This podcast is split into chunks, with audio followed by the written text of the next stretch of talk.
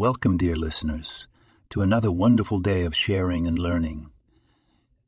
Let's delve into the wisdom of the Torah, specifically from the book of Proverbs, chapter 3, verse 6, which says, In all your ways acknowledge him, and he will make your paths straight.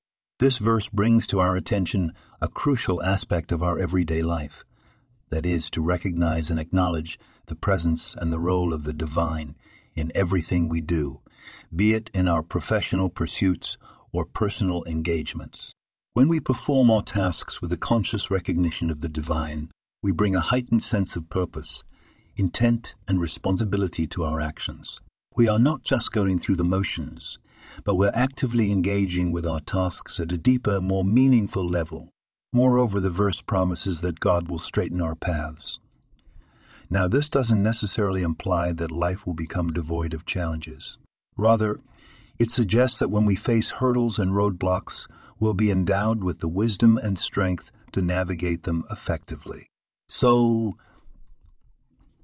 as we go about our daily routines, let's remember to acknowledge the divine in all our actions. Let's approach our work, our relationships, our pursuits with a sense of purpose and a higher intention. And in doing so, let's trust that our paths will be made straight, our challenges will become opportunities for growth, and our lives will be enriched with meaning and fulfillment. Thank you for joining us today. May we all continue to grow, learn, and find inspiration in the wisdom of the Torah this podcast was produced and sponsored by Daniel Aronoff.